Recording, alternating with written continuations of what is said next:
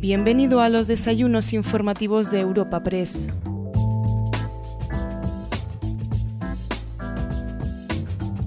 Te damos la bienvenida a una nueva entrega de los desayunos informativos de Europa Press en formato podcast.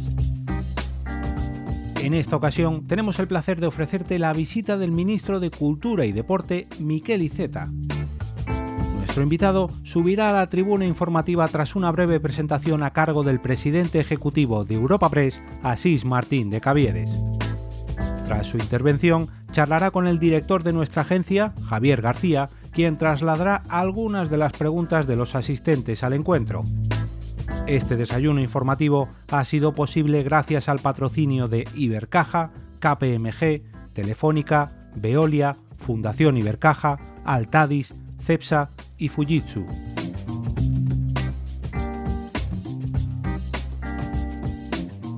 Buenos días a todos. Señora vicepresidenta segunda del Gobierno de España, y ministra de Trabajo y Economía Social, querida vicepresidenta, ministro de Cultura y Deportes y presidente del PSOE de Cataluña, querido ministro, ponente invitado de hoy, muchas gracias en nombre propio de Europa Press y los patrocinadores por ser tú hoy la estrella invitada nuestra. Ministro de Inclusión, Seguridad Social y Migraciones, ministro de Universidades, delegada del Gobierno, querida Mercedes, secretario de Estado de Política Territorial y Función Pública, secretario de Estado para Iberoamérica, presidente del Comité Olímpico Español, presidente del, del, Comité Paralímpico Español y de la ONCE, presidente del Círculo de Bellas Artes, directora del Museo del Prado, directores del Museo del Prado Reina Sofía y y directora de la Biblioteca Nacional, portavoces de Cultura y Deportes en el Congreso, diputados, senadores, presidentes muy numerosos, no puedo citar a todos, de reales federaciones deportivas, embajadores, autoridades, queridas amigas y queridos amigos. Como decía al comienzo, tenemos hoy a nuestro ministro de Cultura y Deportes, que seguro que ayer se llevó una gran alegría. ¿A que sí, ministro? Bueno, todos nos llevamos una gran alegría y que va a ser nuestro ponente invitado. Y querido ministro, ¿me vas a permitir una muy breve reseña curricular tuya? Inmediatamente te pasamos la palabra porque créeme, te queremos escuchar en estos momentos, además, singularmente, con mucha atención.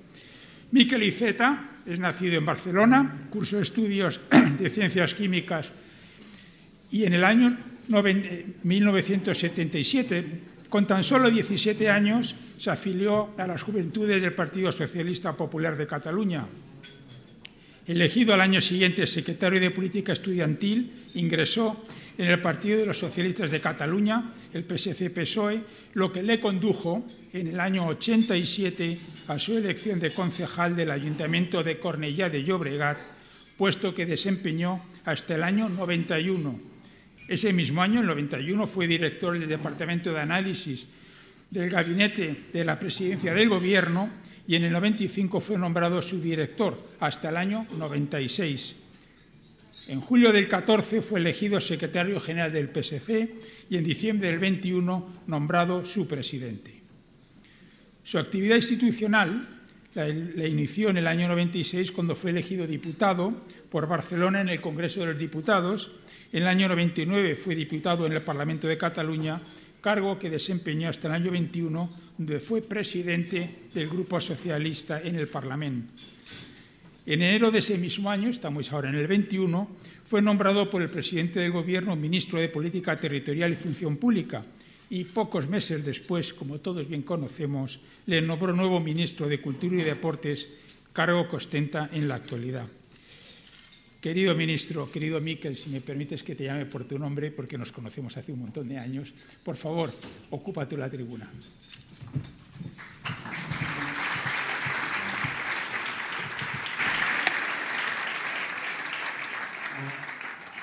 Muchas gracias, Asís. Efectivamente, una relación antigua y buena.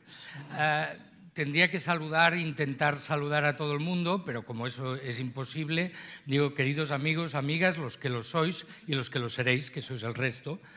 Y la verdad es que Hace mucho tiempo que tenía que venir a un desayuno de Europa Press, pero circunstancias de las agendas y de la política, la verdad es que lo han demorado hasta hoy y por lo tanto quiero pedir disculpas y agradecer la paciencia de Asís y su equipo. Eh, quiero agradecer a los patrocinadores, sin ellos no podríamos hacer estas cosas y a veces los olvidamos. La verdad es que hoy no sabía por dónde empezar. Habría que empezar por el 7 a 0, supongo, porque como ministro de Deporte, y la verdad es que yo seguí el partido, se lo comentaba antes a Javier Tebas, de una forma poco canónica. Lo seguí por Internet, por Twitter, porque estaba de reunión en reunión. Y cuando ya llegaba el 6 a 0, pensaba hacer un tuit diciendo 6 goles 6, pero suerte que un colaborador mío me dijo, espérate que no ha acabado, 7. Por lo tanto, empezamos por celebrar ese magnífico triunfo y el magnífico partido de la, de la selección. Pero la verdad es que mientras venía hacia aquí, esto no estaba en el texto que luego les leeré, em, siento una obligación de hablar de otra cosa que pasó ayer, que yo vi tarde también a través de Twitter. Miren, ayer se produjo una agresión verbal incalificable a una ministra del Gobierno de España. Mm, no creo que debamos minimizarlo, no creo que debamos decir que no hay para tanto. Y por lo tanto quería hoy desde aquí enviarle un abrazo a Irene, pero intentar trascender de lo que son las personas. Yo creo que estamos frente a una ofensiva reaccionaria, y hay que decirlo. Y yo creo que tenemos que contribuir todos a aislar y erradicar el odio y la violencia, en política y fuera de ella. Y para eso la verdad es que no hay nada mejor que unir a los progresistas, que unir a los demócratas para recuperar una política útil, una política limpia, una política sana, porque lo que vimos ayer no es política un asistente me decía, es que eso separa mucho a la sociedad de la política.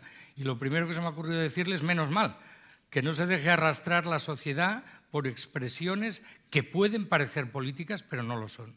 Y por lo tanto quería empezar por aquí, aunque no sea este el objeto de mi presentación, pero no quería pasarlo por alto.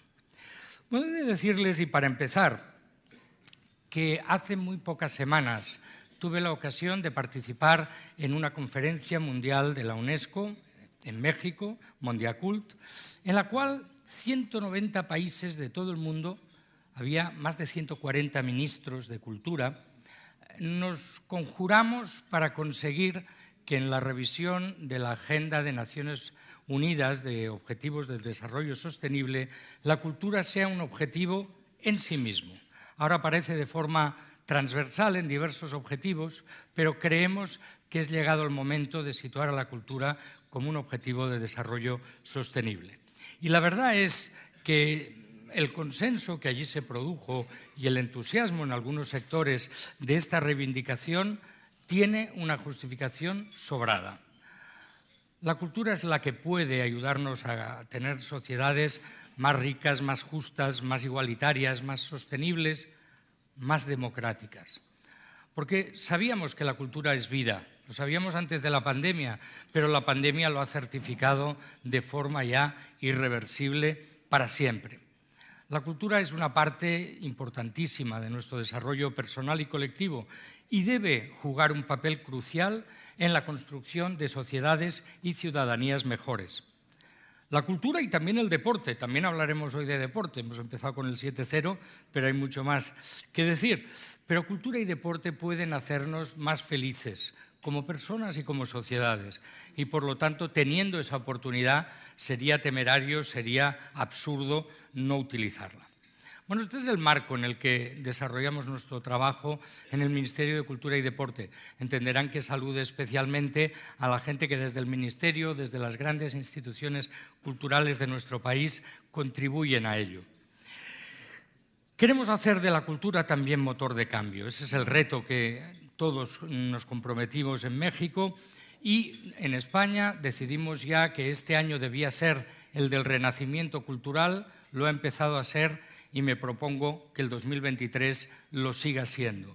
Es hora de volver a la cultura, de devolver a la cultura el papel que debe tener en las sociedades y además de aprovechar lo que la cultura nos proporciona a todos. Es obvio que estamos en momentos muy complicados y alguien puede decir, en medio del lío en el que estamos, hablar de cultura y deporte. Bueno, yo hago al revés. Precisamente porque estamos en el lío en que estamos, hablamos de cultura y deporte. Pero es verdad, tenemos una guerra en Europa, ¿quién nos lo iba a decir? Y es una guerra que está causando, lógicamente, dolor y destrucción en Ucrania, pero que está teniendo gravísimas consecuencias para la estabilidad en el mundo y para el desarrollo social y cultural de nuestro país y de todos los países. Es un momento de incertidumbre. Lo que pasa es que en los momentos de incertidumbre, precisamente lo que más cuentan son los valores cómo afrontamos los problemas. No sabemos qué problemas tendremos que afrontar mañana, pero sí sabemos, cada uno, desde sus convicciones, qué debe hacer. Desde el punto de vista de una persona progresista, de un militante socialista antiguo, como así recordaba amablemente, pues más libertad, más igualdad, más justicia. Y cualquier problema que se nos plantee, vamos a intentar resolverlo, darle cauce a través de esos valores. Me alegro mucho que precisamente esta semana acabe de una buena manera desde este punto de vista y es con la elección del presidente Pedro Sánchez como nuevo presidente de la Internacional Socialista. Vamos a tener una mejor internacional socialista y esa es nuestra contribución al mundo mejor que queremos construir con todos aquellos y aquellas que lo quieran. Vamos a dar algunas cifras. ¿Cómo estamos? Hombre, el empleo cultural ya ha llegado a 710.200 personas, hoy se hace pública la estadística, es el 3,5% del empleo total en España y es exactamente el número que teníamos en 2019, con lo cual desde el punto de vista del empleo generado por el sector cultural podemos decir que hemos superado la pandemia. Y era hora. La encuesta de hábitos y prácticas culturales, que este mismo mes ha publicado el Ministerio, revela importantes incrementos en la lectura en formato digital, en el consumo de videojuegos y de audiovisuales y el descenso de las descargas ilegales. Ya saben que nuestro ministerio, nuestro ministerio también se preocupa de los creadores y una manera de preocuparse de los creadores es defender sus derechos. Nada es gratis, nosotros Queremos que haya creadores y creadoras y que puedan vivir de su trabajo. Y para eso es importantísimo que los derechos de autor, los derechos de propiedad intelectual sean respetados. Tenemos este estudio que está realizado entre parte del 2021 y dos meses del 22 y ofrece también datos no tan buenos. Hay muchas cosas a mejorar. Por ejemplo, la asistencia a espectáculos, actividades de cultura en vivo la asistencia a las salas de cine. Por lo tanto, ese renacimiento cultural no ha desplegado en plenitud todo lo que debería hacer. Y, por lo tanto, lo lógico es preguntarse qué estamos haciendo. ¿Qué estamos haciendo para contribuir a ese renacimiento, ese renovado impulso a la cultura? Y debo hablarles de presupuestos. Hoy creo mm, que podremos celebrar lo que los anglosajones dirían three in a row, el tercer presupuesto aprobado en tiempo y forma por mayorías que superan las de los partidos que integramos el gobierno de coalición progresista y francamente creo que es una buena noticia. Les diré, pero como siempre sometido a la crítica, lógicamente es una buena noticia para quienes formamos eh, o damos apoyo al gobierno, pero yo creo que es una buena noticia para España los países con estabilidad, los países con presupuesto, los países con liderazgo y con un gobierno con las ideas claras salen más reforzados de las crisis que aquellos que, por desgracia, no dispongan de estos elementos. Y entonces debo hablarles del Ministerio de Cultura y Deporte también en los presupuestos. Y la verdad es que lo hago con muchísima satisfacción y muchísimo agradecimiento porque realmente, como ustedes eh, entenderán, el mérito de unos presupuestos no es solo de un ministro, de un equipo ministerial, lo es del conjunto del gobierno, porque es un compromiso político de todos. Y los números, con perdón, cantan.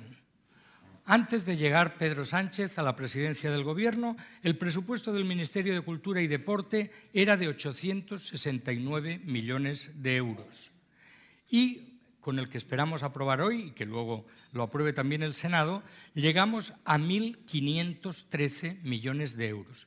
Esto quiere decir que en cuatro años el presupuesto dedicado a la cultura y al deporte en nuestro país ha aumentado un 74,11%. Como ustedes saben, el conjunto del presupuesto no ha, no ha aumentado tanto. ¿Esto qué quiere decir? Que este gobierno, no este ministro, este gobierno, este presidente, estas vicepresidentas, esta ministra de Hacienda, que Dios guarde, nos ha proporcionado un soporte económico financiero importante. Y yo creo que esto, que es lógico que el ministro lo exhiba con rotundidad, con, con alegría, pero los beneficiarios no somos los que trabajamos en el Ministerio. Los beneficiarios y beneficiarias ha de ser el conjunto de la sociedad española, porque esto no es para nosotros. Desde este punto de vista, eh, además, si, si juntamos los fondos de recuperación y el conjunto de políticas culturales y deportivas, porque no sé si ustedes saben, pero también hay otros ministerios que tienen una aportación muy importante a las políticas culturales y me refiero concretamente al Ministerio de Acción Exterior, al Ministerio de Exteriores, porque ellos tienen desde el Instituto Cervantes, Acción Cultural Española y también la labor cultural inmensa que hace la Agencia Española de Cooperación para el Desarrollo. Por lo tanto, si hablamos de todo esto, estamos en 1.804 millones de euros. Es verdad que el compromiso con las cosas se puede expresar de muchas maneras, pero me permitirán que por un momento muy breve me haya convertido en contable y les explique estrictamente en términos eh, numéricos, en términos de compromiso presupuestario, qué estamos haciendo. Y es verdad que también debo decir que gracias al empeño del presidente del Gobierno, en los planes de recuperación, la cultura y el deporte forman una palanca fundamental. De hecho, deporte somos el único país que ha elegido que el deporte sea también una de las palancas del plan de recuperación. Otros lo han hecho también con la cultura, pero debo decir que en este caso nos codeamos con los mejores.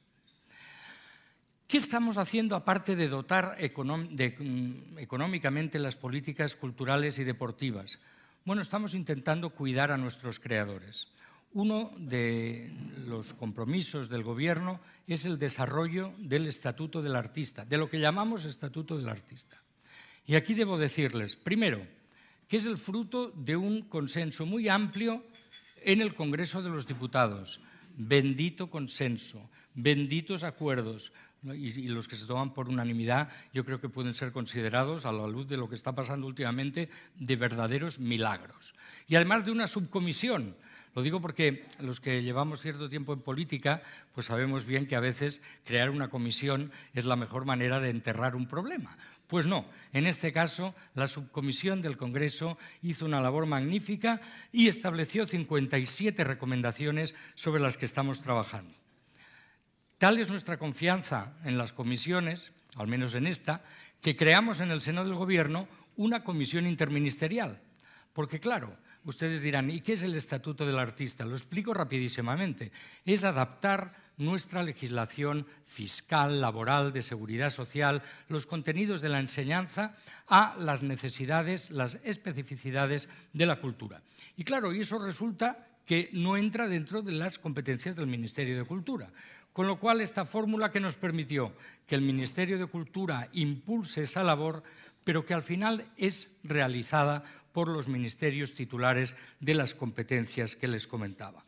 Quiero aprovechar que están hoy aquí la vicepresidenta segunda y ministra de Trabajo, el ministro Escribá y el amigo Joan, que nos, eh, desde el Ministerio de Universidades, porque son ellos realmente los que están trabajando. Yo siempre digo, voy a cosechar el fruto de lo que otros trabajan.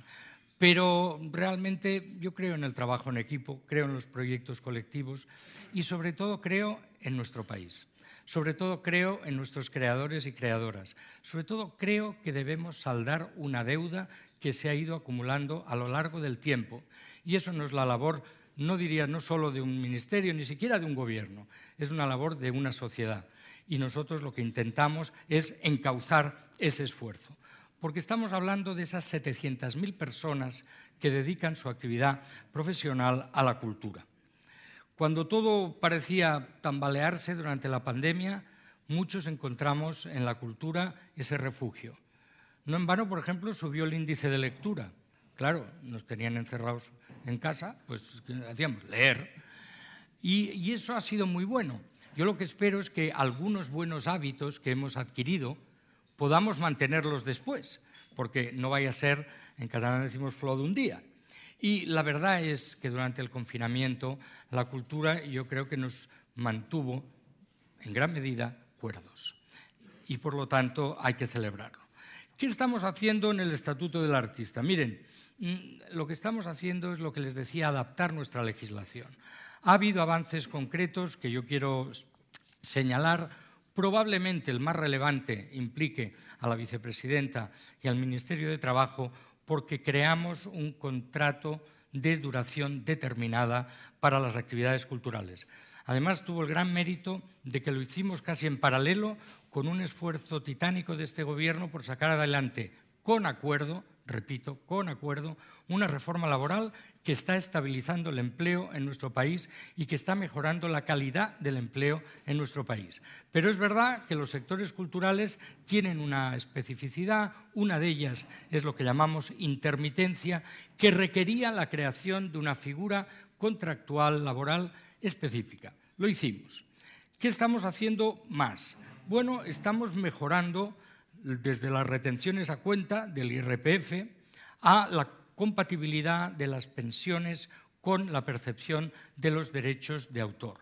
Son cosas muy importantes y son cosas que sin el empeño de la vicepresidenta y del ministro Escriba no se estarían produciendo. Y yo quiero agradecerlo porque si no lo hago aquí, ¿dónde? Tenemos dos cosas todavía pendientes en las que eh, la vicepresidenta y el ministro están empeñados. Una es la creación, por primera vez en nuestra historia, hubo un arreglo parcial durante la pandemia, una prestación por desempleo a la actividad cultural. No es fácil, también les diré, porque todos quisiéramos ir más rápido, llegar más lejos, pero eso parece que está reservado a los Juegos Olímpicos.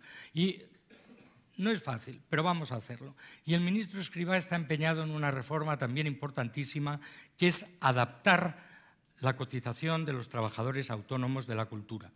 Y es verdad que en el caso del ministro Escribá, debo decir que muy sensatamente, primero se abordó la reforma del conjunto de las cotizaciones de los autónomos y es por eso que ahora estamos en condiciones de entrar en esta cuestión que afecta a los trabajadores culturales. Debo decirles también, el Estatuto del Artista es un compromiso del Plan de Recuperación, Transformación y Resiliencia.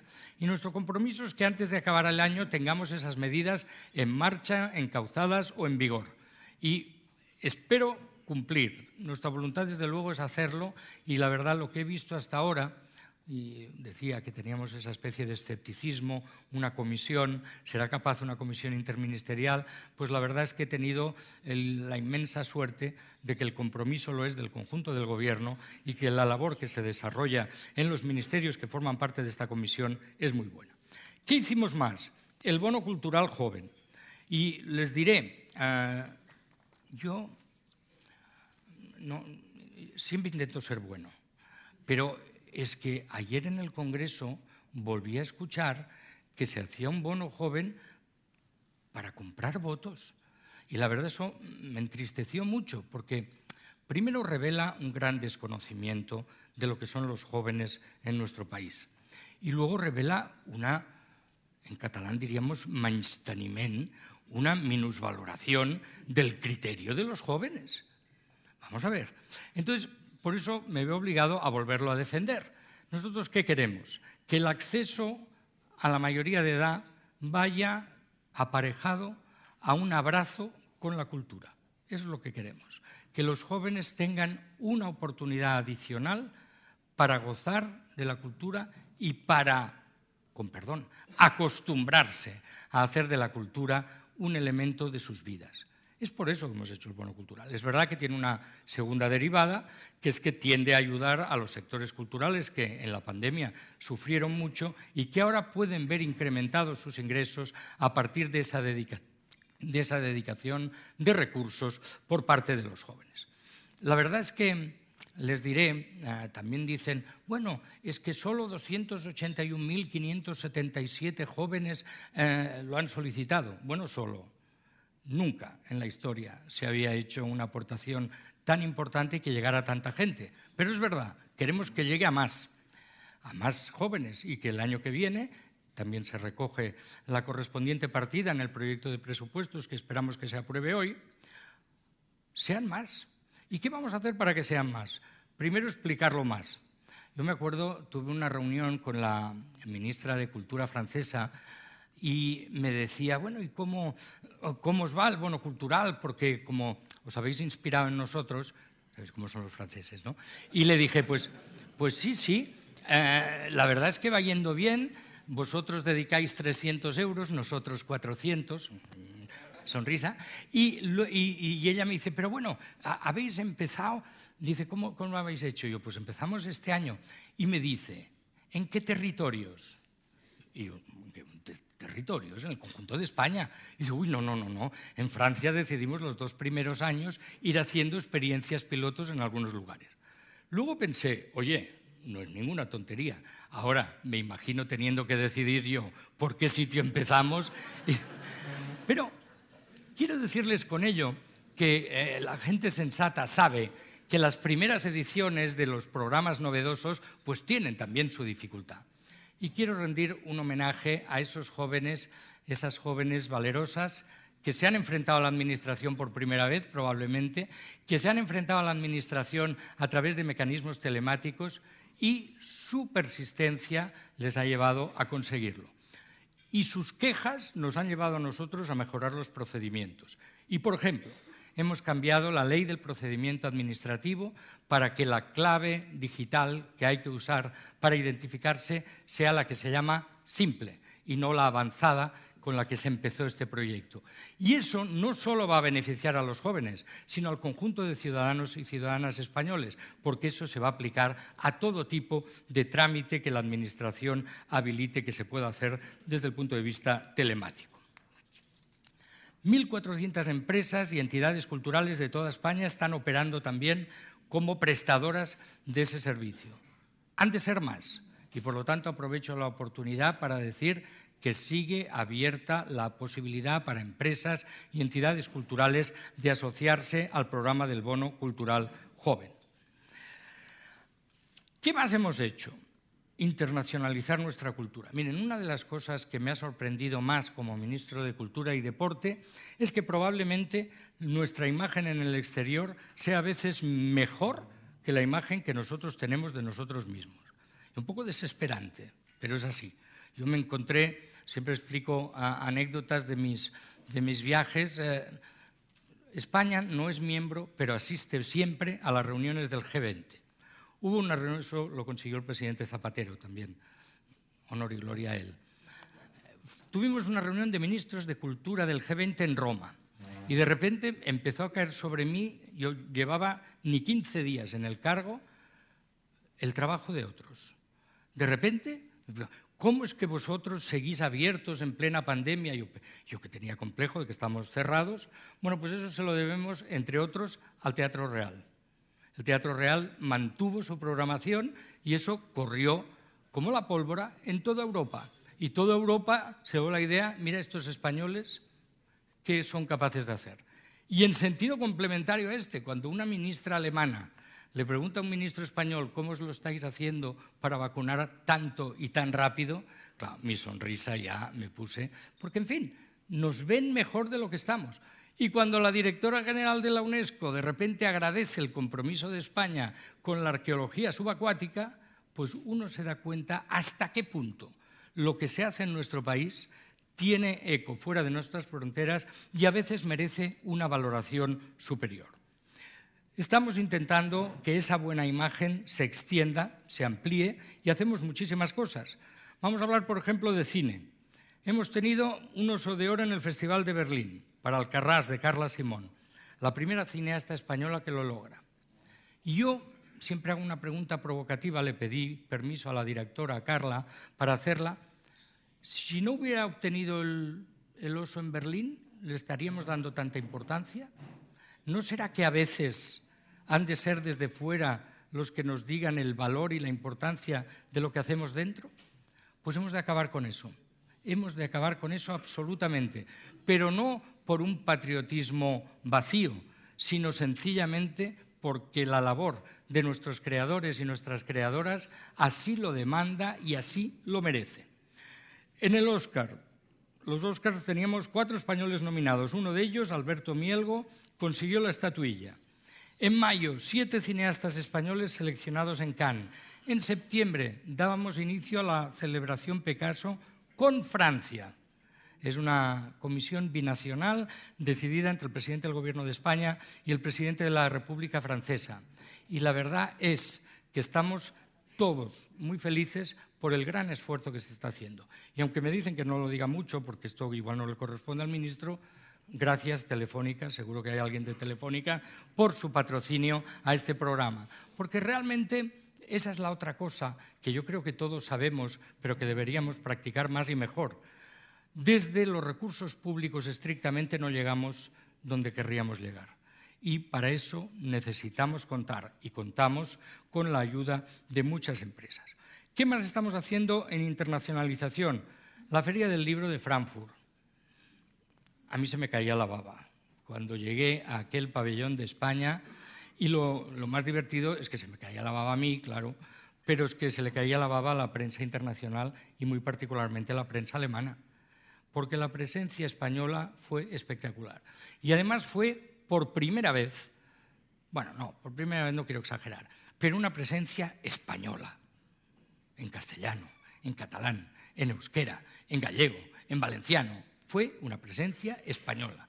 Eh, eligieron un lema que yo al principio, spilling creativity, creatividad desbordante. Bueno, pero es que eso es lo que ofrecíamos, eso es lo que queríamos mostrar. Se incrementó exponencialmente, la vicepresidenta lleva la libreta con el diseño, muy bonito, las traducciones, porque es verdad, hay países con los que tenemos una autopista que no siempre llenamos con el castellano pero hay países en que no, Alemania es uno de ellos. Incrementamos exponencialmente las traducciones y las presencias. Y además hicimos una cosa que yo creo que es lógico hacer siempre, y es que era una feria del libro, y por lo tanto de escritores, escritoras, editores, editoras, libreros, distribuidores, pero decidimos que de la mano de todos ellos estuviera el conjunto de la cultura española.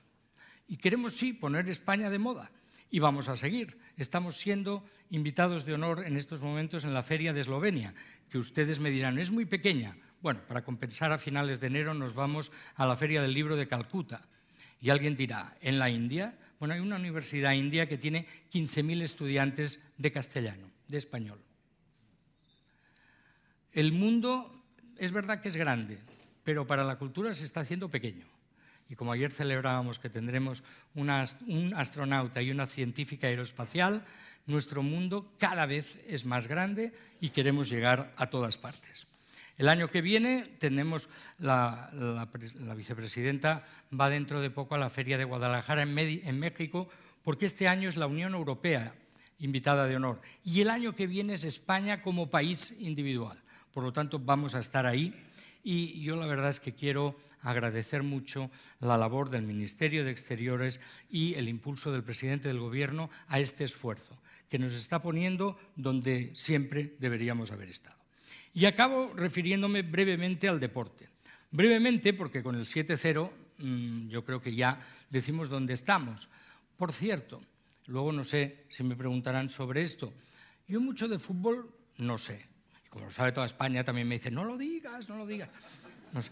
Pero tuve un privilegio como ministro de Cultura y Deporte de poder ir a despedir a la selección y de conocer, porque yo no le conocía, al seleccionador. Oye, me encantó. Yo porque ya no puedo volver a empezar y dedicarme al fútbol. Pero ver una persona apasionada, convencida, pero sobre todo capaz de trasladar esa pasión, ese convencimiento, e, e, esa competitividad sana que tienen los deportistas, como Luis Enrique, yo no había visto ninguno. Y la verdad es que creo que es muy buen augurio. Me dicen los expertos que normalmente nosotros los mundiales los empezamos, seamos así, a medio gas. Este lo hemos empezado por todo lo alto. También me dicen, y lo ha dicho el propio seleccionador, cuidado, cuidado, cuidado, que esto solo ha empezado, que la próxima va a ser Alemania, que seguramente alguna dificultad nos va a poner, hay que recordar por eso que les ganó Japón. Es que aquí nadie tiene las cosas hechas. ¿eh? Y que, en fin, luego sigue, estamos en la fase de grupos y luego si las cosas van bien nos vamos a enfrentar a retos mayores. Pero miren, yo ya sé que los futboleros solo entienden de, ganar y todo el mundo está pensando ya en cómo celebrará una victoria. Pero el reto no es solo ganar, es participar con el convencimiento de que estás dando lo mejor de ti mismo y yo creo que eso la selección lo demostró ayer. Y eso que había algunos augurios, son muy jóvenes, la mayoría no han estado nunca en un mundial, ¿qué van a hacer? 7-0. Pues eh, honor a todos ellos, porque realmente ayer, aunque fuera por Twitter, yo lo seguí, pero seguro que muchísima gente lo siguió en directo, disfrutando de un buen juego y de una victoria, sí, holgada, pero ¿por qué no? La tuvimos, la merecimos. Decirles que la actividad física es importantísima también en términos económicos, en términos de salud, en términos de bienestar y de felicidad. ¿Cuánta gente trabaja en el mundo del deporte? Esto probablemente pues, lo saben mejor pues, Alejandro, Javier, pero 230.000 personas. Es un 1,1% del empleo total en España. Vamos a ver, no, no, no es poco, ni muchísimo menos, aparte de la proyección internacional que nos da y de las ventajas que supone para la salud. Con respecto a 2019, el empleo en el deporte ha subido un 4,6%. En este caso, hemos mejorado incluso las cifras anteriores a la pandemia.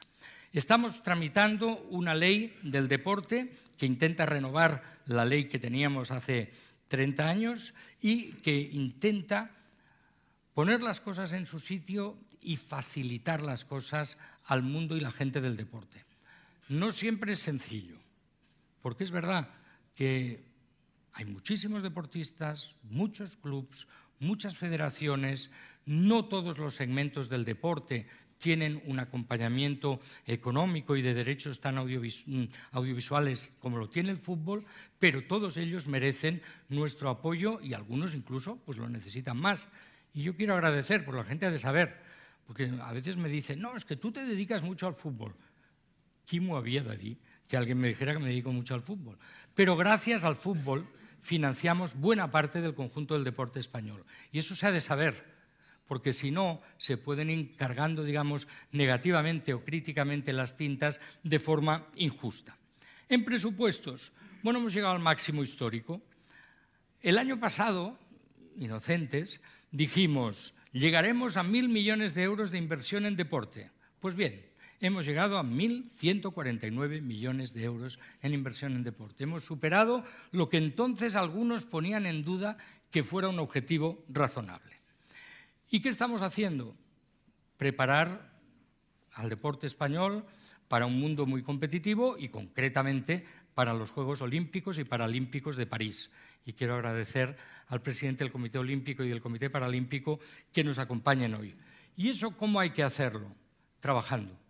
Trabajando y apoyando a nuestros deportistas y nuestras deportistas de élite.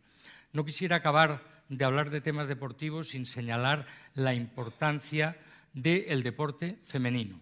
En todas sus disciplinas, es verdad que nosotros hemos puesto mucho empeño en la Liga Profesional Femenina de Fútbol, también con gran éxito, de crítica y público, porque hay gente que nos decía, ay, ¿cómo os dedicáis a eso? ¿Quién llenará un estadio?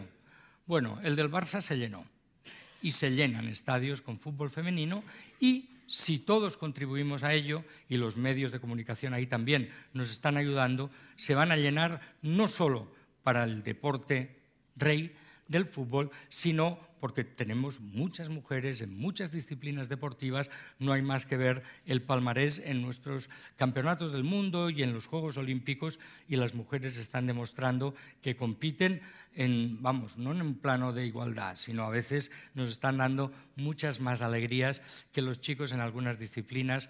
Recuerdo, recuerdo el karate ganar a karate en unos juegos en Tokio, bueno, eso solo, eso solo puede hacerlo una española. Y así fue. Y por lo tanto, yo lo que quiero, y cierro con eso mi intervención, es llamar al optimismo, llamar a la confianza y comprometerme a lo que ha de hacer el gobierno, que es mantener precisamente ese compromiso en favor de la cultura y el deporte, es decir, en favor de todos. Muchas gracias. Ministro, tenemos 35 minutos, así que vamos a ir a toda prisa porque Vamos a hablar obviamente de cultura, vamos a hablar de deporte, pero no le oculto, ministro, que quiero que dejemos la última parte del desayuno para hablar un poco de la situación política general y específicamente de la supresión del delito de sedición que se va a, llevar a cabo esta tarde y que nos tiene tan, tan entretenidos. Pero tenemos que empezar obviamente por, por Qatar. Ya nos ha dicho usted que no vio el partido, que lo siguió por, por Internet. Pero tengo que preguntarle, ministro, porque todo está contaminado por el hecho de que se produzca el, el Mundial en Qatar. Incluso he visto hoy que hay polémica por la presencia del rey ayer en, el partido. ¿A usted qué le parece? Vamos a ver. Que el rey de España vaya a animar a la selección española, a ver, ¿hay, alguna duda? Porque yo la verdad, eh, mire que yo soy gay. Yo en 1999 salí del armario. Yo quiero que las personas de una orientación sexual que no es la mayoritaria tengan exactamente los mismos derechos y, los y el mismo trato en cualquier lugar del mundo. Por lo tanto, desde ese punto de vista, en fin, a mí se me pueden dar lecciones de muchas cosas. De esta, no. Pero, hombre, que Su Majestad el Rey va a animar a la selección española Aquí eh, luego todo el mundo se pone a rizar, hombre, quizá tendría que haber esperado a una fase más, pues a los cuartos o a las semifinales. ¿De qué estamos hablando? Por lo tanto, yo no quiero contribuir a una no polémica que me parece absolutamente absurda. Lo único que debo decir, yo lamento, se produjo en un día en el que los ministros teníamos que comparecer en el Congreso para presentar nuestras secciones presupuestarias. Y eso impidió, por ejemplo, que yo le hubiera acompañado, que hubiera sido lo normal con esa figura tan curiosa que tenemos de ministro de jornada. Pero lo hizo el presidente del Consejo Superior de Deportes, que además tiene rango de secretario de Estado. Y además yo me alegro mucho porque quieras que no, si vas a ver un partido, que la selección gane. Y si gana de forma tan holgada, tan solvente como se ganó ayer, pues desde luego magnífica elección de partido. O sea que si España va progresando, usted irá sin ningún problema. Sin duda. Bueno, espero no tenerlo. Hombre, pues esperemos que no. Lo que pasa, claro, que es que hay decisiones que están trascendiendo el fútbol. Por ejemplo, ¿a usted qué le parece que la FIFA no permita lucir el brazalete este del Love One, que es algo absolutamente Mire, yo debo decirle lo siguiente. Yo le voy a hablar con, con total sinceridad. Yo hubiera preferido que las selecciones de países que hacemos gala de defensa de los derechos humanos hubieran mostrado con libertad esa característica. Pero también debo decirle, la FIFA es un organismo internacional, privado, la Federación Española y las federaciones de todos los países lo son. Hace 10 o 12 años decidieron hacer un mundial en Qatar. Creo que las cosas incluso están mejor ahora que hace 12 años en Qatar. Y también le digo, estarán mucho mejor dentro de 12 años más. Porque con perdón y sonrían conmigo, del roce nace el cariño. Y por lo tanto, yo estoy convencido que en Qatar va a incrementarse la libertad, la tolerancia después de este Mundial. Entonces, mm, por ejemplo, ayer vi a la ministra del Interior alemana llevar ese brazalete. Yo creo que en esto cada uno ha de hacer lo que considere. La selección alemana, que al principio había dicho que lo llevaría, luego ha visto que eso tenía algunos problemas y ayer hicieron, no sé, ayer o anteayer, un gesto también de manifestación de, de la voluntad de expresarse. Pero perdóneme, lo más importante lo hizo la selección de Irán, que mostró con un gesto que no están de acuerdo con la represión a las mujeres en su país. Y eso fue magnífico. Por lo tanto, yo creo que hay que aprovechar las circunstancias para que estos valores que compartimos, lo sean, pero también al mismo tiempo pues hay que respetar las normas, los criterios que fijan los organismos internacionales y yo creo que es plenamente compatible una cosa con la otra. Bueno, eh, ministro, pues dejamos el asunto de Qatar. Yo sé que hoy es un día de euforia futbolística para todos los que nos gusta el fútbol y simplemente por, la, la exhibición de ayer de España. Pero tengo que preguntarle por la situación de la Federación Española de Fútbol, si le preocupan este goteo de informaciones sobre la gestión y la presidencia de Luis Rubiales. Mire, mm, a mí la verdad, como soy, en catalán decimos de mena patido, eh, que yo soy sufridor de ya por carácter, yo me preocupa todo. Ahora bien, eh, en este caso yo debo decirle que por la información que nosotros disponemos no hay motivo de reproche penal en absoluto. Luego hay cosas que a veces, sobre todo a los que no entendemos, se nos escapan un poco, ¿no?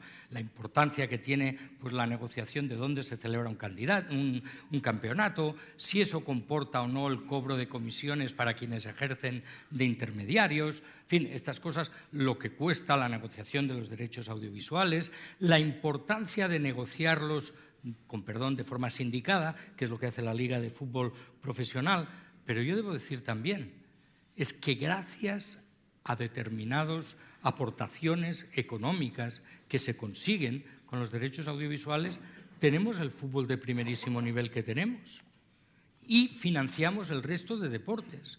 O sea que yo me podría apuntar a la teoría, hoy no me gusta tanto que, en fin, que el fútbol haya tanto dinero de por medio, pero yo veo cómo son los aficionados y aficionadas que quieren equipos de primerísimo nivel, quieren fichajes de primerísimo nivel, quieren mejorar las infraestructuras deportivas y nuestros estadios. Tenemos en perspectiva la posibilidad de organizar un mundial en 2030 y por lo tanto, en fin, yo lo que intento en la vida política es ser sincero, no ser hipócrita, conocer las cosas a fondo y por eso no puedo menos que decir que algunos esfuerzos que se están haciendo pues, por ejemplo, por parte de la Liga Profesional para garantizar que los clubes sean solventes, pues yo quiero agradecerlo, porque alguien ha de hacerlo. Y también decirles una cosa, yo, que como todo el mundo sabe, soy un socialista, un socialdemócrata, pero yo creo que tengo también algún punto de liberal. La Liga de Fútbol Profesional es una entidad privada.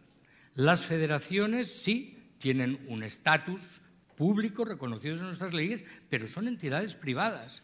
Y yo creo que hay gente que acaba pidiéndole al Ministerio que interfiera en el normal funcionamiento de entidades que tienen su propia lógica, sus estatutos, sus órganos de dirección, y a mí lo que me toca es respetarlo. Me gustaría que lo hiciera todo el mundo. Mm.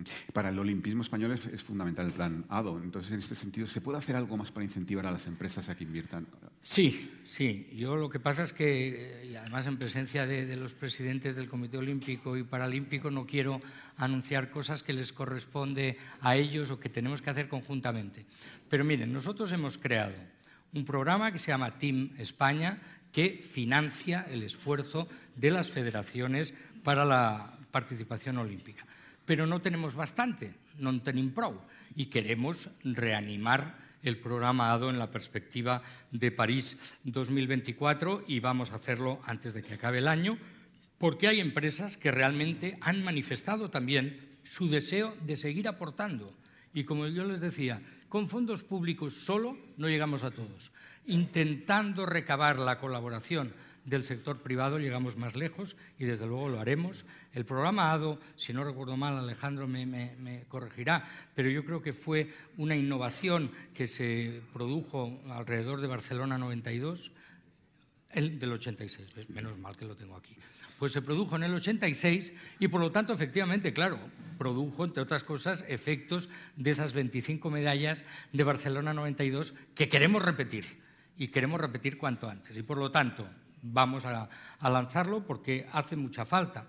Luego, mm, decir una cosa del programa, este team, que hemos hecho, lo hemos como desdoblado, para disciplinas olímpicas y también para disciplinas no olímpicas, porque yo no sé si ha habido ahí, en fin, eh, por el motivo que sea, el karate no va a ser olímpico eh, en 2024, porque lo decidió el comité organizador. Ah, con esto nos han privado un par o tres de medallas, habrá que compensarlo con otras disciplinas deportivas.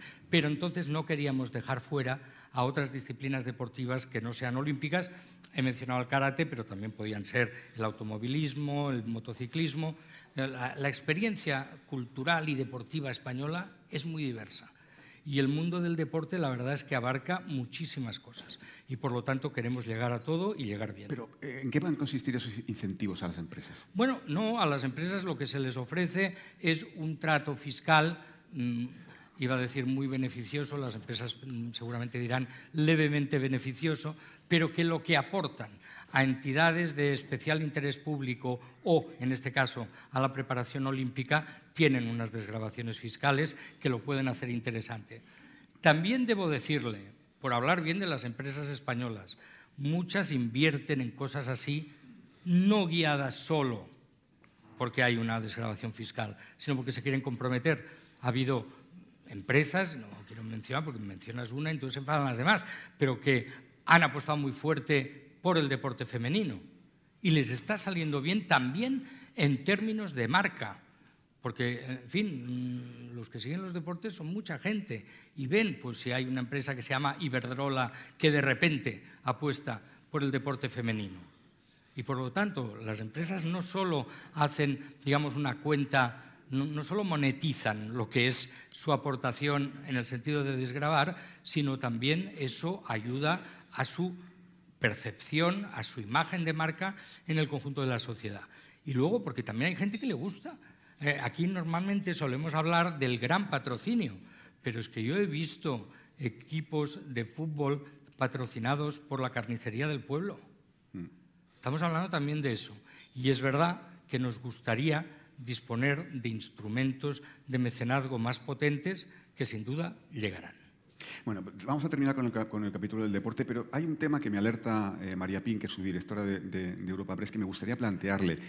Dice que la presidenta de la Federación Española de Remo, Asunción Loriente Pérez, apeló este mes en el Senado a que se trabaje sin prisas y con un consenso importante la ley trans en el ámbito del deporte y que, alertó de que sí, y abro comillas, si se compite sin ninguna restricción, habrá muchas mujeres que no tendrán opción de llegar a una medalla nunca. Bueno, en esto yo creo que el proyecto de ley del deporte es muy cuidadoso. ¿Qué hemos hecho? Habrá gente que le parezca mal, pero dejar la decisión el criterio a las federaciones deportivas internacionales. Porque es verdad que nosotros creemos en la plena igualdad, pero si por alguna razón la presencia eh, de determinadas eh, deportistas altera las condiciones de la competición, y ahí hay cosas que nos perderíamos, eh, masa muscular, hormonación, etcétera, pues es lógico que sean quienes entienden y organizan las competiciones los que nos indiquen el camino a seguir. Y por lo tanto, ¿nosotros qué queremos? Deporte inclusivo.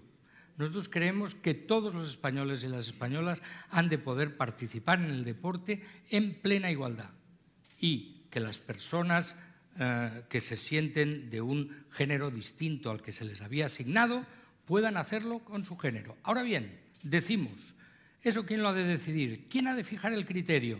Las federaciones deportivas internacionales.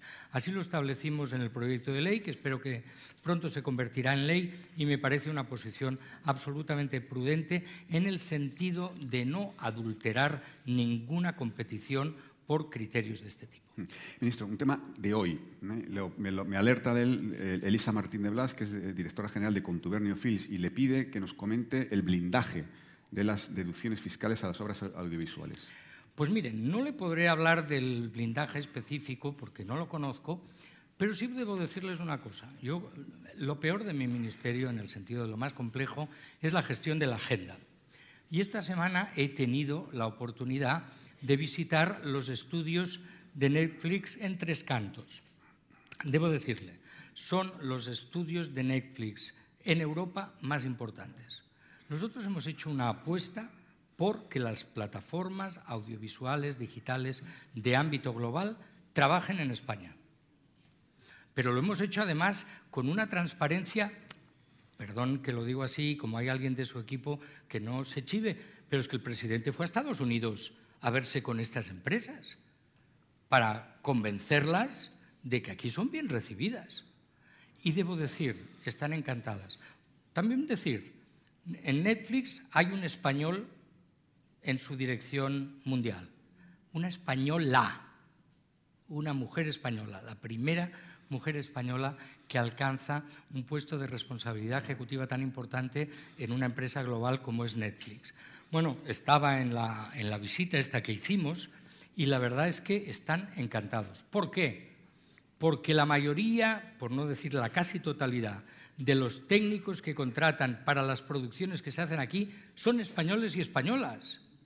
Es que a veces hablamos de las empresas multinacionales como si estuvieran todos cerrados en una, en una oficina con Elon Musk. Pues no, eh, contratan gente, contratan gente de nuestro país y nos están pidiendo que hagamos todavía mayores esfuerzos en formaciones de técnicos, porque en estos momentos la verdad es que el nivel de ocupación en, esa, en esas categorías profesionales es muy alta, porque hay muchas, ah, muchas plataformas, muchas productoras.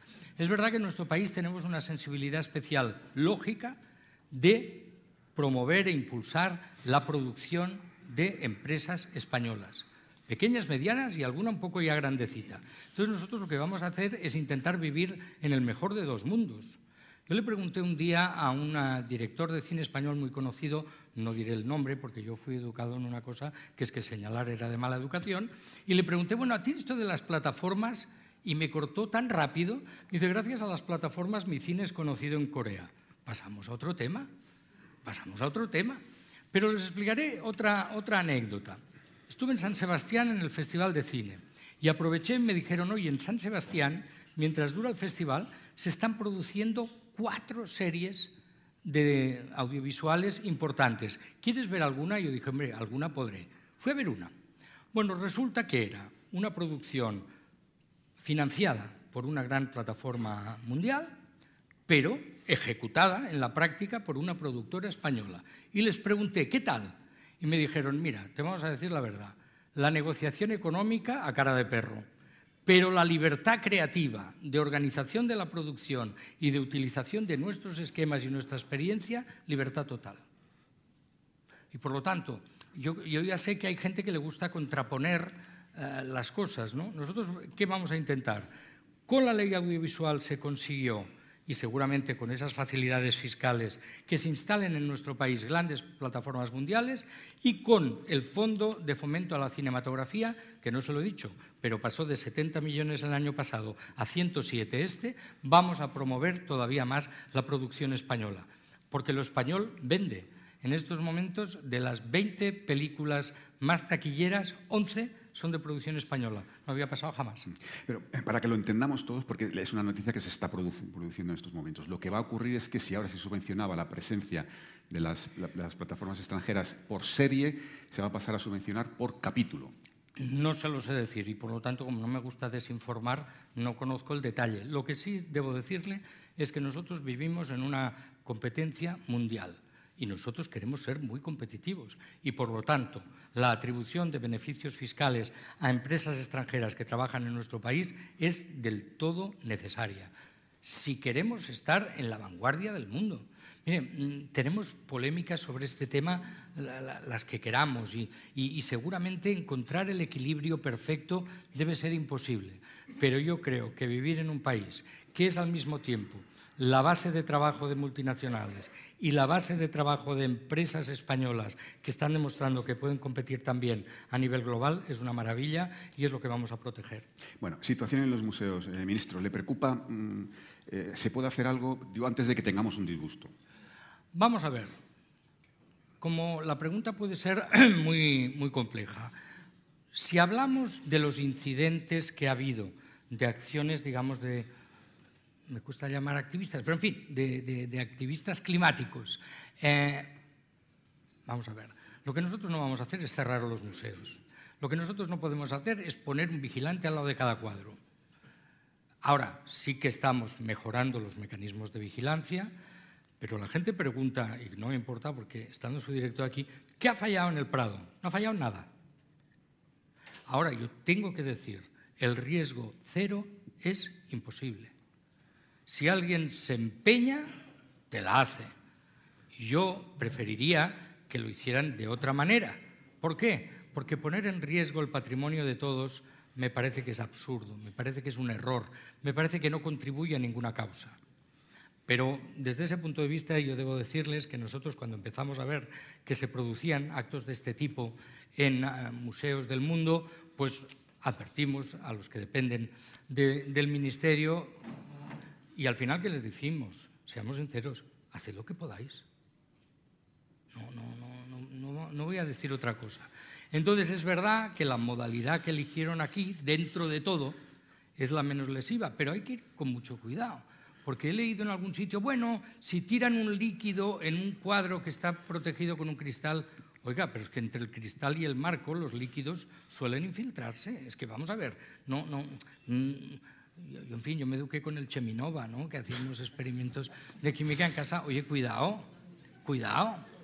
y por lo tanto, yo digo, se pueden hacer manifestaciones, sí. Eh, se pueden hacer muchísimas cosas. Yo, yo me manifesté eh, frente a un stand de Sudáfrica cuando estaba la apartheid, o sea que no, no, no, nadie me descubre nada en esto. Ahora, hay manifestaciones que no ponen en peligro el patrimonio de todos y puede haber actividades que pongan en peligro el patrimonio de todos. Yo creo que es lógico que pidamos la distinción. Y luego hay otra cosa que es un debate que también va surgiendo, que es el del personal en nuestros museos. Y yo aquí quiero ser muy claro. Durante unos años, o por prioridad política o por necesidad económica, no, no quiero hacer juicio de intenciones, se aplicó una política de tasa de reposición cero. Para los que no viven en este mundo, quiere decir que no se cubrían las bajas, no se cubrían las jubilaciones. Y eso debilitó el, número de personas que tenemos en las instituciones públicas. Desde que está este gobierno, y yo, como hago bromas, yo creo que quise llegar a ser ministro para que alguien me hiciera gráficos. Este es el gráfico de la oferta de empleo público del Ministerio de Cultura y Deporte. 2017 se incorporaron 204. A finales de 2028 van a ser 928. El año que viene van a ser 600. Ahora bien, también la gente ha de saber, el proceso de acceso a la función pública no es sencillo. Hay unas pruebas, hay unos cursos y además, una vez se accede a la función pública, puede haber movilidad y hay gente que te entra en una plaza. ¿Qué pasó hace un tiempo? Se decidió, yo creo con buen criterio, para favorecer la presencia de vigilantes en museos, que con ser auxiliar administrativo pues podías pasar a vigilante. ¿Qué nos ha pasado? Que algunos, después de ver, y algunas, cuando han visto que implica ser vigilante, prefieren ser auxiliares administrativos. Pero eso es normal, son derechos de los empleados públicos. Y yo lo que pido es que todos seamos muy respetuosos con los derechos de los trabajadores públicos y con su labor. Entonces es verdad, estamos viviendo en un momento de transición en el que todavía no ha llegado el nuevo personal y eso está causando una cierta tensión en algunos equipamientos museísticos.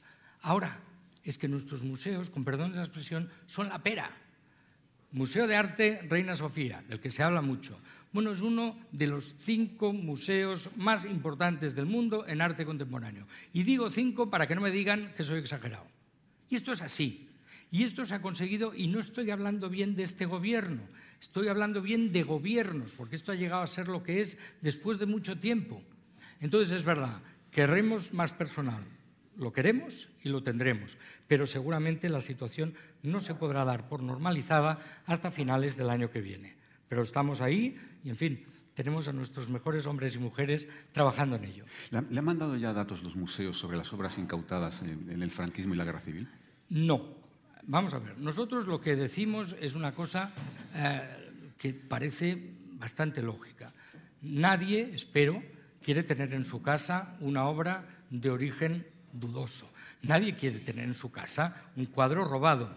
Bueno, no voy a preguntar, pero yo doy por hecho que nadie lo quiere. Desde luego, en los museos nacionales no queremos obras que no sean legítimamente propiedad del museo.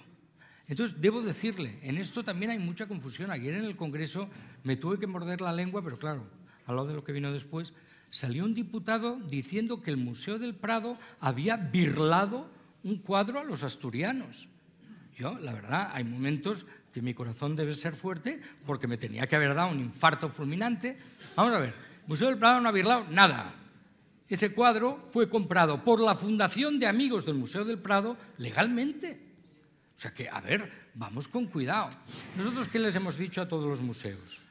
Extremar la vigilancia. Sabemos que ha habido casos que están judicializados. Tenemos uno en el Museo Thyssen y nosotros lo que vamos a tenernos es la decisión judicial, que es la única autoridad que puede establecer la legítima propiedad de una obra se ha producido en Madrid hace relativamente poco la devolución a los herederos de Ramón de la Sota de cuadros que fueron incautados, por así decir, a la brava. Y así seguiremos nosotros a la que tenemos noticia de que un cuadro no está en manos de quien debería estar, procedemos a su devolución, faltaría más, y si hay dudas, dejamos que sea la justicia la que, establezca la titularidad. Ahora, yo pido que no se haga un totum revolutum, y que no salga un diputado al que se le... En fin, igual es que le faltó la palabra, a mí a veces me falta eh, también en el momento, pero el Museo del Prado no ha virlado ninguna obra. Usted puede defender que le parecería mejor que estuviera en tal o cual sitio, pero voy a aprovechar. El Prado, primero, está mucho más presente en toda España de lo que se sabe y, precisa y precisamente por eso su dirección ha creado un programa que llamamos Prado Extendido para dar visibilidad a las obras del Prado fuera del museo estricto y para favorecer la llegada de obras. Eh, los museos no pueden exponerlo todo, no pueden exponerlo todo a la vez. Y entonces lo que va a hacer el Museo del Prado, yo creo que eso le honra, es hacer un esfuerzo para que esas obras que difícilmente van a estar, con perdón Miguel, en las salas premium del museo, puedan estar en otros lugares donde pueden tener pues, un interés local, donde puede ser un pintor o pintora de aquella zona o de una época que el museo local eh, esté exhibiendo en un momento determinado, desde el Prado se va a hacer un esfuerzo. Pero vamos a hacer una cosa. Hasta ahora eh, se habían enviado obras de forma muy arbitraria y el Prado lo que va a establecer es un diálogo y una sistemática. Y también vamos a pedir que las obras del Prado que están en otros lugares se exhiban, porque lo que sería un poco absurdo es que digamos, no pueden estar en los, en, los depósitos del museo y acaben en los depósitos de otro museo. Queremos que se exhiban. Y desde luego el equipo del Prado está trabajando ya con muchas comunidades autónomas para completar esas colecciones y también para que la gente sepa en cada lugar que son obras del Museo del Prado. Y por lo tanto el Museo del Prado, en fin, eh, honra de verdad su nombre de Museo Nacional es un museo de la nación, es un museo de la ciudadanía, es un museo que no solo es un código postal en Madrid. Y yo quiero felicitarles por ello. Un poco relacionado con esto, eh, plantea el compañero Jaime Mora de ABC, dice que Podemos le ha pedido que siga adelante con el proyecto de descolonización de los museos y que qué planes tiene el gobierno al respecto. Bueno, yo eh, en ABC hay mucho interés por este tema y yo les quiero agradecer, porque cualquier interés por el arte, pero el otro día tuve que repetir tres veces no hay ningún grupo de trabajo en el Ministerio de Cultura y Deporte que esté abordando este tema. Lo dije tres veces, a ustedes se lo ahorro, pero aproveché un acto para decir esto. No, no hay, primero, hay un debate muy interesante sobre qué quiere decir descolonizar un museo. Yo el otro día, por ejemplo, leí un artículo muy interesante en El País que precisamente cogía esa pregunta que yo había lanzado al aire como la introducción. Nosotros tenemos museos que no son museos ni colonizados ni colonizadores. Empecemos por ahí. Pero es verdad que hay un debate muy abierto en el conjunto de instituciones museísticas del mundo. Estuve en un congreso en Palma de Mallorca hace muy poco, en el que este es un tema que se habla muy directamente. Nosotros que queremos con los países de América Latina, que son normalmente a lo que nos referimos, tener relatos compartidos yo debo decirle, tuve la suerte en, México que llegué a tiempo de asistir a una, inauguración que era una exposición hecha por el Museo Thyssen y el Museo de Bellas Artes de México, que era una exposición que es el símbolo de lo que yo creo que hay que hacer. Ponía en relación, en diálogo, que dicen los expertos, obras de pintores en España y de pintores de Nueva España, de la misma época. Y era una exposición que era magnífica, primero porque era una exposición de igual a igual era una exposición de respeto, era una exposición de fraternidad, era una exposición que lo que busca es una historia compartida. Fantástico, maravilloso. Yo, como, soy, como voy un poco suelto, me permití decir que seguro que incluso el presidente de los Estados Unidos mexicanos estaría encantado de aquella exposición porque es ese espíritu de fraternidad el que hemos de cultivar con los pueblos hermanos de América Latina. Y ya les anuncio, vamos a hacer eh, proyectos conjuntos y nosotros eh, hemos de ser en esto también muy humildes, sabiendo que podemos enseñar mucho, pero que también tenemos mucho que aprender y que lo que vale, lo que vale más es lo que hagamos juntos. No vayamos ahora a desmentir a Colón, eh, lo que hagamos juntos, los que hagamos con un coprotagonismo es lo más importante. Y luego recordar que es verdad que nuestra historia ha sido procelosa, pero el primer crítico de, de la aventura americana fue Fray Bartolomé de las Casas, que era fray. Eh, quiero decir, y, en su época él ya apuntaba a algunos abusos que se podían haber. Mm, ahora, ¿eso qué tiene que ver con los museos? Nosotros tenemos unos museos magníficos, tenemos obras magníficas, mm, las obras que están en nuestros museos lo están porque fueron adquiridas legítimamente por España y no tenemos más que, nada más que añadir. Pero también les diré, lo que no va a hacer este ministro, que bien me ha quedado, es eh, cercenar ningún debate. Pero no tenemos creado ningún grupo de trabajo sobre descolonización. Lo siento. Si realmente eh, es necesario para ajustar los titulares a la realidad, pues igual habrá que crearlo, pero desde luego no existe. Bueno, ministra, se nos quedan muchos asuntos eh, culturales pendientes, pero es que quiero dedicar tres minutos, no más, a, la supresión del delito de sedición que se ha producido esta tarde. ha habido un informe de la Asociación de Fiscales que habla de una cierta, un cierto peligro de desprotección del Estado. Yo no sé qué le parece a usted. Mire, es que yo lo miré el otro día. ¿Sabe cuándo es la primera vez que yo hablé de este tema? El 23 de septiembre del año 2017. En mi página web todavía se pueden leer mis declaraciones sobre este tema. ¿Sabe la primera vez que se habló de sedición? Hubo una concentración frente a la Consejería de Economía, eh, convocada por dos entidades independentistas, y ya entonces se hablaba de sedición. Y entonces el joven Miguel Iceta dijo, esto a mí no me parece una sedición.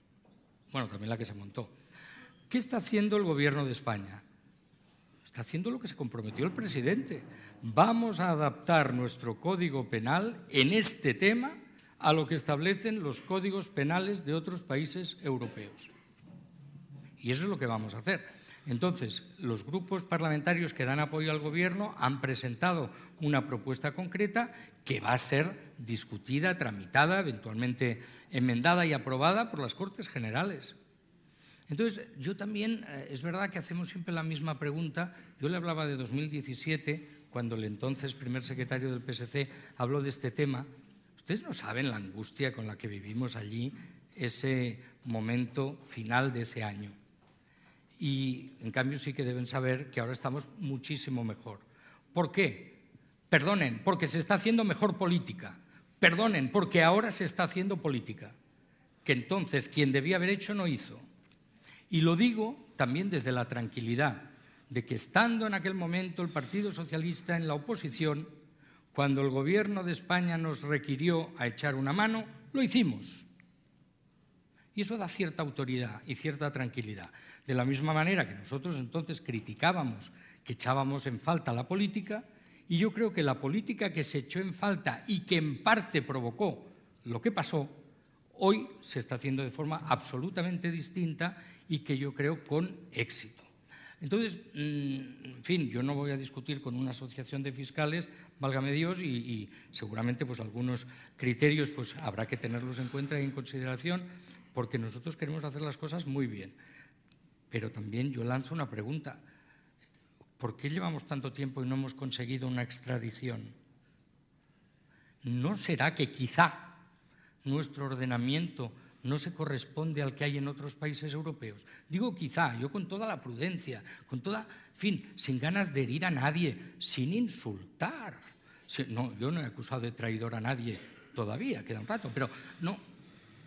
¿Por qué no hacemos las cosas? ¿Por qué no las miramos? ¿Por qué se rechaza antes de, ver qué discusión se establece? Entonces, yo me acuerdo también fui el primero que habló de indultos. Yo he sido el primero en varias cosas, ¿eh? pero eh, Me cayó la del pulpo. Incluso dijeron que yo había perdido unas elecciones por esto. Cada día que me lo recuerdan, me pongo más feliz. Porque yo prefiero perder unas elecciones y servir a mi país que ganar unas elecciones perjudicándolo. Y yo creo que la política del presidente Pedro Sánchez con referencia a Cataluña es acertadísima. Y si alguien tiene una mejor, que la presente, porque para eso estamos en democracia. Pero es que yo no veo, no veo alternativa, veo un rechazo, un insulto. A mí no me han podido decir que qué votaré porque no soy diputado. Y luego porque supongo que tampoco me preguntarían, porque si ya desde el 2017 lo vengo defendiendo, pues yo votaría en conciencia y en coherencia con lo que he pensado siempre. Bueno, ministro, un placer y un honor tenerle con nosotros. Muchas gracias, gracias a todos. Muy bien. Muchas gracias. Despedimos esta entrega de los desayunos informativos de Europa Press invitando a todos nuestros oyentes a descubrir el resto de episodios de este programa, así como los distintos podcasts de nuestra red a través de europapress.es barra podcast. Recuerda que puedes encontrar todos ellos en las principales plataformas de podcasting.